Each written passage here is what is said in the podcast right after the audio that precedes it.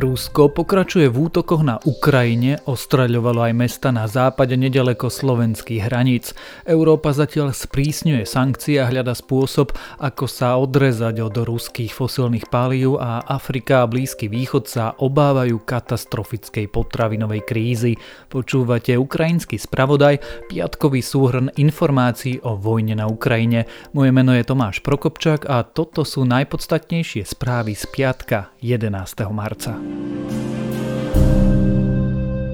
V noci mala ruská armáda podniknúť nálety aj na mesto Černihiv na severe Ukrajiny, pričom tam podľa miestnych úradov prerušila zásobovanie mesta vodou. Snažili sa tiež pokračovať v ofenzíve na Kiev, pokračovali v útokoch na juhu krajiny okolo Mikolajiva, Záporožia a mesta Krivý Rich. Rusko tvrdí, že svojimi útokmi zasiahlo aj vojenské letiska v mestách Lutsk a Ivano-Frankivsk na západe Ukrajiny, relatívne blízko slovenských hraníc. Rusi dnes ostreľovali Charkov a to vrátane psychiatrickej nemocnice či jeho jadrového výskumného centra. V Charkovskom inštitúte fyziky a technológie sa nachádza výskumný jadrový reaktor, ktorý funguje na nízko obohatený urán. Oba ukrajinské výskumné jadrové reaktory však boli odstavené už koncom februára, druhý sa nachádza v Kieve. Medzičasom sa ale nepodarilo obnoviť dodávky energie do jadrovej elektrárne v Černobyle, aj keď Rusi tvrdia, že sa to malo podariť bieloruským špecialistom, pripustili však, že umožnia ukrajinským opravárom prístup k vedeniu v okolí elektrárne. Ukrajinská armáda tvrdí, že Rusi sa pokúšajú vtiahnuť do vojny Bielorusko. Ruské bojové lietadla údajne zautočili z Ukrajiny na bieloruskú dedinu. Cieľom útoku má byť vtiahnuť Minsk do bojov.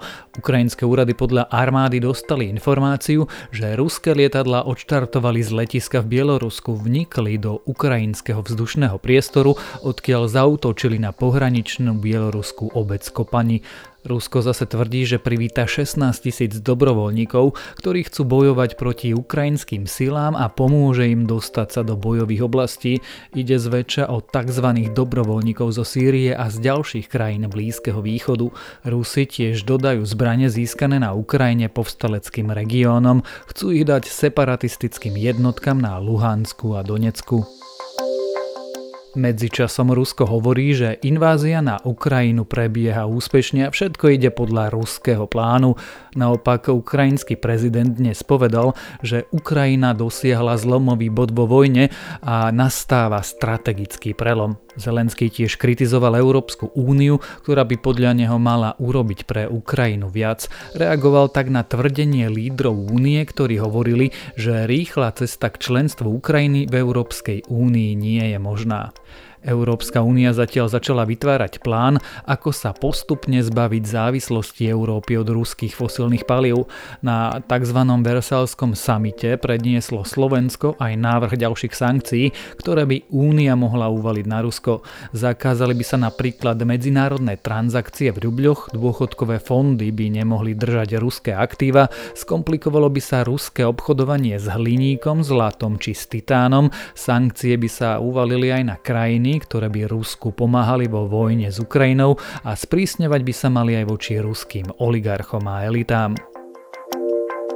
Vojnu na Ukrajine pocíti celý svet. Dôvodom je, že Rusko aj Ukrajina sú strategickými vývozcami potravín. Vojna totiž povedie k nedostatku pšenice z tej časti Európy, kde sa boje odohrávajú. Útočiace Rusko je najväčším vývozcom pšenice na svete, Ukrajina je v tomto rebríčku piata. Do iných štátov spolu posielajú až štvrtinu svetového vývozu pšenice. Na dovoz je odkázaný napríklad arabský svet. Chlieb tam býva dotovaný, no jeho ceny sú podľa znalcov neudržateľné. Keď sa však v minulosti zvyšovala jeho cena, viedlo to k rozsiahlým krvavým protestom. Najväčším dovozcom pšenice je Egypt, ktorý potrebuje každý rok doviesť polovicu obilia, ktoré jeho ľudia spotrebujú, pričom 90% dovozuje z Ruska a z Ukrajiny. Na dovážanej pšenici sú však závislé aj Tunisko, Libanon alebo Jemen. Okrem pšenice však Ukrajina vyváža aj kukuricu či slnečnice. Svetový potravinový program preto varuje, že vojna povedie k väčšej potravinovej neistote a tá zvyšuje pravdepodobnosť nepokojova násilia. Ruský generálny prokurátor žiada zakázanie spoločnosti Meta. Úrad požiadalo vyhlásenie spoločnosti Meta materskej firmy Facebooku a Instagramu za extrémistickú organizáciu. Dôvodom má byť to, že Meta plánuje zmeniť svoje pravidlá týkajúce sa násilných vyjadrení tak, aby umožnila ľuďom v niektorých krajinách vyjadriť svoj hnev voči ruským ozbrojeným silám, ale zase nie voči ruským civilistom. Tolerovať by tak mohla napríklad výhražky zabitím určené trebárs Putinovi. Ruský generálny prokurátor na základe toho podozrieva firmu Meta z podnecovania nenávisti a nepriateľstva zahrňajúceho výhrážky násilím. Počúvali ste piatkový ukrajinský spravodaj, všetky podstatné informácie vám v skratke prinesieme aj v nedelu večer. Moje meno je Tomáš Prokopčák a ďalšie správy nájdete na webe Denníka Sme alebo v aplikácii Denníka Sme. Riadne dobré ráno príde v pondelok, rozprávať sa v ňom budeme so šéf-redaktorkou Denníka Sme, Beatou Balogovou.